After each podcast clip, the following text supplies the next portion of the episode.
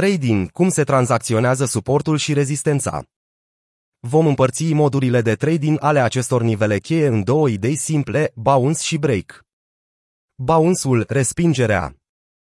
După cum sugerează și numele, o metodă de tranzacționare a nivelelor de suport și rezistență este imediat după retragere, pe corecție.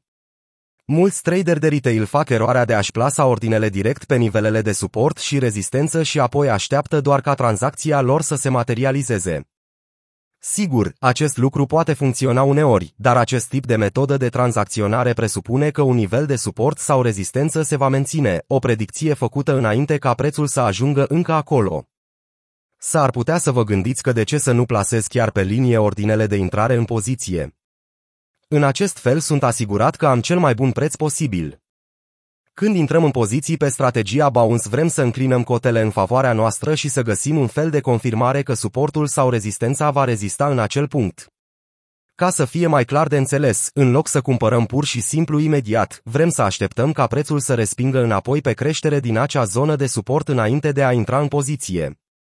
Bounce-ul din suport dacă urmărim să luăm o poziție de short sell, atunci așteptăm ca prețul să facă bounce din rezistență înainte de a intra în poziție. Bounce-ul din rezistență Făcând acest lucru, evitați acele momente în care prețul se mișcă rapid și sparge din prima nivelele de suport și rezistență. Din experiența tuturor traderilor, încercarea de prindere a unui cuțit care cade, preț care scade în ritm alert, atunci când tranzacționați poate deveni cu adevărat sângeroasă. Break-ul, spargerea. Într-o lume aparent perfectă, nivelele de suport și rezistență ar ține pentru totdeauna.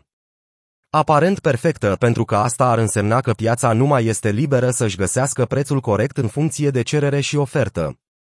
Într-o lume perfectă pentru tranzacționare, am putea să intrăm și să ieșim ori de câte ori prețul atinge acele nivele majore de suport și rezistență și am putea câștiga mulți bani. Adevărul este că aceste nivele sunt sparte des. Deci, nu este suficient doar să luați poziții după strategia bounce. De asemenea, ar trebui să știți ce să faceți ori de câte ori nivelele de suport și rezistență cedează. Aveți la dispoziție două moduri de a tranzacționa, modul agresiv și modul conservator. Citește și dominanța Bitcoin scade sub 40%. Modul agresiv cel mai simplu mod de a tranzacționa breakout-ul este să cumperi sau să vinzi ori de câte ori prețul trece în mod convingător printr-o zonă de suport sau de rezistență.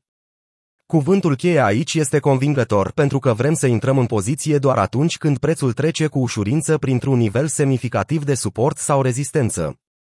Vrem ca zona de suport sau de rezistență să se comporte ca și cum tocmai a primit o lovitură puternică și cedează instant pe măsură ce prețul trece direct prin ea.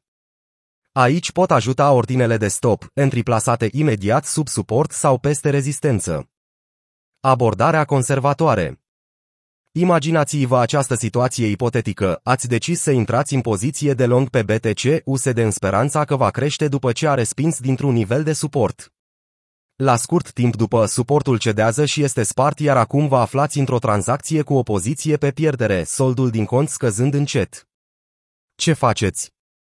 A. Acceptați înfrângerea, ieșiți repede din tranzacție și lichidați poziția. B. Vă țineți cu dinții de tranzacție și sperați că prețul începe să crească din nou. Dacă alegerea ta este B, a doua, atunci vei înțelege cu ușurință acest tip de metodă de tranzacționare. Amintiți-vă, ori de câte ori închideți o poziție, de fapt ce faceți este să luați partea opusă a tranzacției. Un long se închide printr-o vânzare egală cu poziția. Un short se închide printr-o cumpărare egală cu poziția. În cazul exemplificat, închiderea tranzacției pe long BTC USD la sau aproape de zero pierdere înseamnă că va trebui să luați short BTC USD cu aceeași sumă. Un fapt mai puțin remarcat de către traderii începători pentru că pe multe exchange-uri există un buton de închidere a tranzacției la market price care face această rocadă în mod automat fără ca traderul să își dea seama exact ce se întâmplă. Ascultă și Bitcoin, sfârșit de bull market. Ce urmărim săptămâna aceasta? Dacă au loc suficiente vânzări și lichidări ale pozițiilor pierdute la nivelul suportului spart, prețul va inversa direcția și va începe din nou să scadă.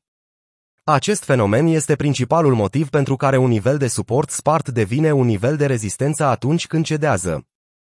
În loc să intrați în tranzacție chiar atunci când nivelul cedează, ca în cazul abordării agresive, așteptați ca prețul să facă o retragere la nivelul spart de suport sau rezistență și intrați după ce prețul respinge.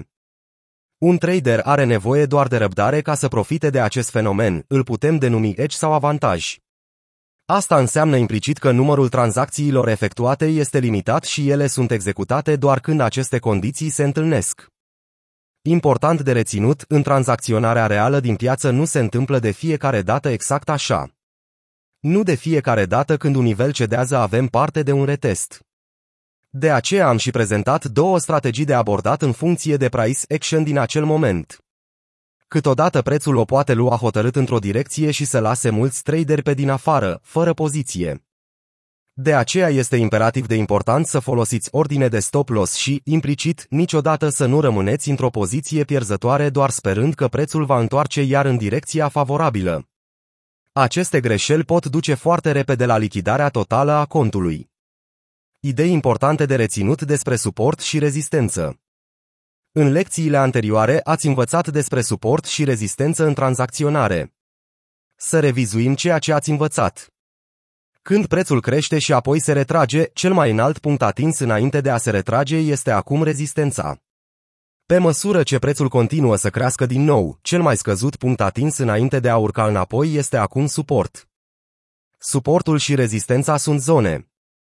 Un lucru de reținut este că nivelele de suport și rezistență nu sunt de obicei numere exacte. Pentru a vă ajuta să filtrați aceste break-uri false, ar trebui să vă gândiți la suport și rezistență mai degrabă ca zone decât numere concrete. O modalitate de a vă ajuta să găsiți aceste zone este să reprezentați suportul și rezistența pe un chart cu linii, mai degrabă decât pe un chart cu lumânări. Suportul și rezistența se pot inversa. Un alt lucru de reținut este că atunci când prețul trece printr-un nivel de rezistență, acea rezistență ar putea deveni suport. Același lucru s-ar putea întâmpla și cu un nivel de suport. Dacă un nivel de suport este spart, ar putea deveni un nivel de rezistență. Acest concept este cunoscut sub numele de inversare de rol sau SR flip. Liniile de trend. Există trei tipuri de trenduri. Trend ascendent, higher lows. Trend descendent, lower highs. În lateral sau fără trend, ranging sau chiar plat. În forma ei cea mai de bază, o linie de trend ascendent este trasată de-a lungul zonelor de sprijin ușor identificabile, văi. Într-un trend descendent, linia de trend este trasată de-a lungul zonelor de rezistență ușor identificabile, vârfurile. Canalele de trend Există trei tipuri de canale de trend. Canal ascendent, higher highs și higher lows. Canal descendent, lower highs și lower lows. Canal orizontal, ranging. Pentru a crea un canal ascendent, pur și simplu trageți o linie paralelă în același unghi cu o linie de trend ascendentă și apoi mutați acea linie într-o poziție în care atinge cel mai recent vârf. Pentru a crea un canal descendent, trageți pur și simplu o linie paralelă în același unghi cu linia de trend descendentă și apoi mutați acea linie într-o poziție în care atinge cea mai recentă vale. Pentru a crea un canal lateral, trageți pur și simplu o linie paralelă la un unghi plat. Cum să tranzacționați suportul și rezistența? Nivelele de suport și rezistență pot fi tranzacționate prin două metode, bounce-ul, respingerea și break-ul, spargerea. Când tranzacționăm bounce-ul, vrem să înclinăm cotele în favoarea noastră și să găsim un fel de confirmare că suportul sau rezistența se vor menține. În loc să cumpărați sau să vindeți de la bun început, așteptați ca prețul să respingă mai întâi, înainte de a intra în poziție. Făcând acest lucru, evitați acele momente în care prețul se mișcă atât de repede și violent încât trece prin nivelele de suport și rezistență ca un cuțit care taie prin unt, iar traderii încearcă să-l prindă cu mâna goală. În ceea ce privește tranzacționarea break-ului, există un mod agresiv și unul conservator.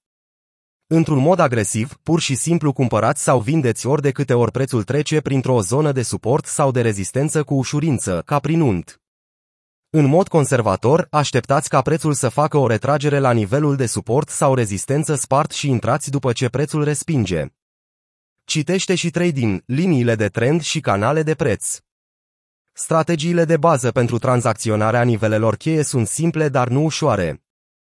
Complexitatea situațiilor stă în faptul că, deși variantele de desfășurare sunt tot timpul doar trei, în sus, în jos sau pe orizontală, operatorii din piețe încearcă tot timpul să se păcălească reciproc pentru a prinde un avantaj unul în fața altuia. De aceea fiecare situație este unică.